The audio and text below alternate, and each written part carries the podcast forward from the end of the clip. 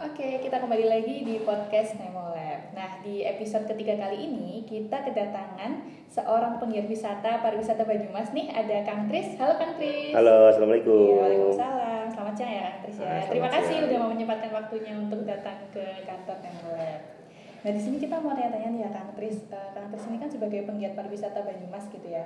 Kita mau nanya nih bagaimana sih perkembangan pariwisata yang ada di Banyumas untuk saat ini gitu. Untuk perkembangan pariwisata di Banyumas, khususnya untuk saat-saat ini itu sedang gencar-gencarnya atau sedang apa ya, namanya pembangunan-pembangunan di segala tempat ya. Hmm. Sekarang desa aja membangun tempat wisata. Kalau dulu tuh mungkin satu kecamatan pun belum tentu ada wisata. Nah sekarang satu desa rata-rata sudah mempunyai potensi wisata yang dikembangkan. Hmm. Jadi untuk eh, perkembangan pariwisata di Banyumas saat ini sedang maju-maju dan gencar-gencarnya, Pak.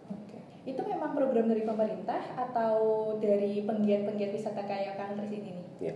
Dari awalnya sih mungkin dari penggiat wisata, Hmm. kemudian pemerintah sendiri melihat eh, perkembangan di desa-desa itu, Hmm. bagaimana caranya untuk mengembangkan perekonomian di desa, mungkin dengan cara mengelontorkan dana ataupun yang sekarang lagi apa namanya rame-ramenya ada bumdes, Hmm. kemudian ada Pogdarwis. Nah dari situlah berawal tempat-tempat wisata di Banyumas, terutama di desa-desa itu berkembang. Oke. Oh ya ngomong-ngomong Kang Tris sudah berapa lama nih terjun di dunia kepariwisataan Banyumas gitu? Kalau saya sendiri mungkin lebih dari 10 tahun karena dulu ya karena tempat saya juga di tempat wisata. Oh. Iya, bersama teman-teman. di, eh, Di daerah- Batu Raden. Iya. Iya, wisatanya banyak Wisatanya. banget emang ya, Mas, gitu ya. Ah, Oke, 10 tahun lama sih. Lama ya, mungkin lebih ya, cuman yang eksis sekitar 10 tahunan. Oke, bener-bener yang seriusnya gitu Iya. mas ya 10 tahun. Oke. Terus kalau ngomongin soal pembangunan pariwisata nih Hmm. mas ya, untuk kendalanya nih mas sebenarnya yang banyak orang nggak tahu dari membangun pariwisata di Banyumas tuh apa sih sebenarnya? Ya.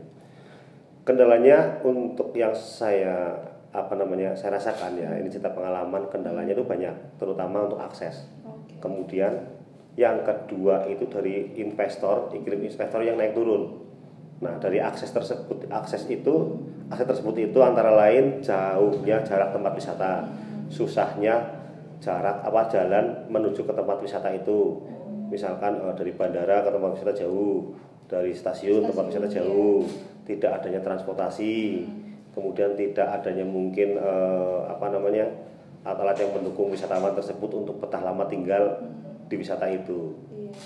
Oh, gitu iya sih mas. Hmm. Cuman kan eh, kalau kalau aku lihat ya mas, Iya. yang saya tahu kan kalau tempat wisata di Banyumas itu kan emang letaknya jauh dari kota, dan Betul. akses jalannya juga ini. Terus Iya. pertimbangannya apa sih mas? Kenapa memilih untuk tempat yang jauh gitu? Ya. biasanya ini eh, sas- sasaran kita memang untuk wisatawan luar kota ataupun wisatawan yang pengen tenang gitu biasanya. Hmm. biasanya seperti itu cuman untuk yang wisatawan luar negeri dan lain-lain untuk aksesnya itu memang eh, sulit ya untuk aksesnya bandara aja kita jauh gitu Iya benar itu. Iya. Dari stasiun juga. dari stasiun juga kita jauh ya terus kemudian kendala yang lain kurangnya promosi Oke. kurangnya promosi untuk kurangnya juga mungkin bantuan dari pemerintah Mm-mm. untuk ikut membantu mempromosikan atau membina tempat-tempat daerah desa tersebut wisata misalkan untuk mengambil beberapa pemuda Mm-mm. kita latih itu dibanding dan lain sebagainya biar mereka itu bisa menerapkan di desa itu. Itu kendala yang kurang. Kendala yang hmm, yang dirasakan saat ini. Berarti pemerintah bisa dibilang belum terlalu banyak memberikan andil mungkin ya bukan bukan bukan terlalu banyak. Mungkin karena kitanya sendiri yang kurang menonjol. Oh, orangnya. iya. Eh, Oke, kalau sistemnya misalnya mas ada tempat pariwisata baru ya Iya. mas, itu eh, penggiat pemuda seperti Kang Tris dan teman-teman itu laporan atau gimana mas? Iya. Untuk tempat wisata baru. Gitu. Oh iya, ya biasanya kita laporan, kita lebih banyak kerjasama dengan pemerintah desa sebenarnya. Nah nanti dari pemerintah desa itu menjadi jembatan kita untuk ke mungkin uh, wisatawan, uh, untuk pengusaha-pengusaha yang ada di sekitarnya. Kalau khusus untuk dinas pariwisata tersebut, kita memang harus selalu bergandengan dengan dinas pariwisata dan Pemda tersebut, karena menyangkut tentang perizinan dan lain-lain. Oh, Iya. nggak bisa di apa diurus sendiri gitu Iya, ya mas? ya? betul sekali. Terus kalau untuk penentuan seperti tiketnya itu dari pemerintah ikut andil juga atau diserahkan semuanya kepada ini yang mem- memegang? Diserahkan semuanya kepada pemegang kalau sementara saat saat ini ya. Oke, Terus kalau ngomongin lagi soal fasilitasnya Mas ya, Hmm. menurut Kang Tris nih Mas fasilitas apa sih yang sebenarnya masih belum banyak ada di tempat wisata, tapi itu sebenarnya sangat diperlukan gitu oleh para pengunjung. Ya. Terutama fasilitas-fasilitas yang sangat menunjang adalah atraksi wisata. Hmm. Ya, terutama atraksi wisata. Bagaimana kita, bagaimana caranya untuk biar wisatawan itu lebih lama tinggal di tempat wisata tersebut. Hmm. Semakin lama, semakin uangnya itu Iya. semakin banyak yang semakin masuk, banyak yang masuk Mas, ya, ya. semakin perekonomian di desa itu semakin maju. Nah, kalau fasilitas yang kurang itu terutama adalah apa namanya ya kayak eh, susahnya signal, Hmm. Penginapan. Kemudian kalau wisatawan asing kita kurang dengan guide yang Oh, bisa iya. berbahasa asing. Ya. Ya, tour guide-nya kita memang kekurangan itu dan yang lain adalah mungkin alat transportasinya dan informasi promosi. Untuk yang masalah fasilitas itu udah sempat dibicarakan Mas ke pemerintah kayak gitu. Udah sempat curhat gitu Oh ya. iya, bahasanya kalau ya. curhat kita sering, kalau ada pertemuan-pertemuan ya kita selalu curhat dengan Hmm. apa. Ya memang kita harus mandiri. Selama ini kita memang harus mandiri. Kalau pemerintah tersebut kan mungkin punya program-program, nggak harus nggak langsung minta bantuan dikasih bruk itu enggak. Hmm. Iya. Biasanya diagendakan. Nanti dilihat dulu di survei wisatawan. Eh, yang paling penting sih kita memang eh, selalu minta bantuan dukungan untuk promosi sebenarnya. dukungan untuk promosi yang paling penting ya. Penting. Oke.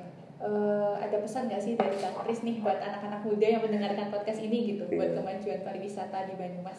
Ya, ya ayo buat teman-teman semuanya eh, di sekeliling kita itu wisata eh, tempat wisata memang banyak. Ayo kita kembangkan wisata biar untuk memperkuat perekonomian di daerah. Hmm. Nah, karena wisata yang kita buat di desa dan lain sebagainya itu sangat menarik di luar sana gitu. Iya.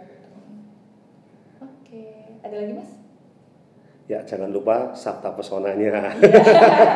Iya, mungkin Iya. buat teman-teman nih, anak muda yang main ke tempat wisata di Banyumas bisa nih upload di sosial medianya ya Mas ya. Terus Mm-mm. tag nih, seenggaknya tag location gitu ya. Oh, iya, kan betul sangat, sekali. Sangat apa namanya? Membantu, membantu kita di- pasti ini di mana sih kayak gitu kan ya ya. Betul sekali ya, Tag location tuh penting nih emang. penting sekali. Heeh. Kemudian satu lagi Iya, ini boleh. untuk saran saya untuk tempat-tempat wisata mungkin yang baru jangan lupa sabta pesonanya yang terdiri dari tujuh yaitu aman, Oke. tertib, Hmm. bersih, sejuk, indah, ramah tamah dan yang terakhir kenangan.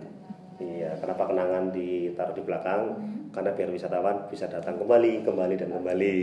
untuk mengingat kenangan itu. Iya. ya. Oke oke. Eh, itu aja kan Chris untuk podcast episode kali ini. Semoga nanti untuk episode selanjutnya kita bisa ngobrol santai lagi gitu ya. Dan Oke, buat terima oh ya kalau misalnya Hmm? teman-teman anak muda nih yang pengen tahu Hmm? wisata di Banyumas, apakah ada sosial medianya mas? Ada. Kumpulan wisata di Banyumas gitu. Oh ada, ada Mas, ya. Kita ada beberapa perkumpulan penggiat wisata di Kabupaten Banyumas, terutama kebanyakan pengusaha-pengusaha jasa di bidang jasa, ada restoran, Hmm. ada karaoke juga kita masuk, keramas, kemudian ojek dan lain-lain ke apa namanya tempat wisata juga kita masuk dalam anggota aliansi pariwisata Banyumas. Anggota Aliansi Pariwisata. Iya. Aliansi Sosial Pariwisata. medianya ada. Sosial medianya nggak ada, cuman Oh, kita. Cuman lewat WA. Oh, Iya. Ya, Ya, kemudian kalau yang lain Pam Swakarsa Budaya Hmm. Jawa Tengah Jateng kita ada Jagabaya. Jagabaya. Jagabaya sosial medianya Jagabaya Jateng. Jagabaya Jateng ya. Iya. At Jagabaya Jateng. Betul. Oke, ya. itu buat teman-teman bisa ya langsung kepoin aja. Oke. Ya, oke. Terima kasih Kang Tris atas waktunya. Sama-sama, terima kasih juga. Oke, sampai ketemu lagi di podcast berikutnya. Gitu ada yang kurang? Sudah cukup Mas. Sebentar ya. iya. Aku belum masuk um, kayak lama gitu. masuk um kemarin ya? Iya, kemarin Mas UU.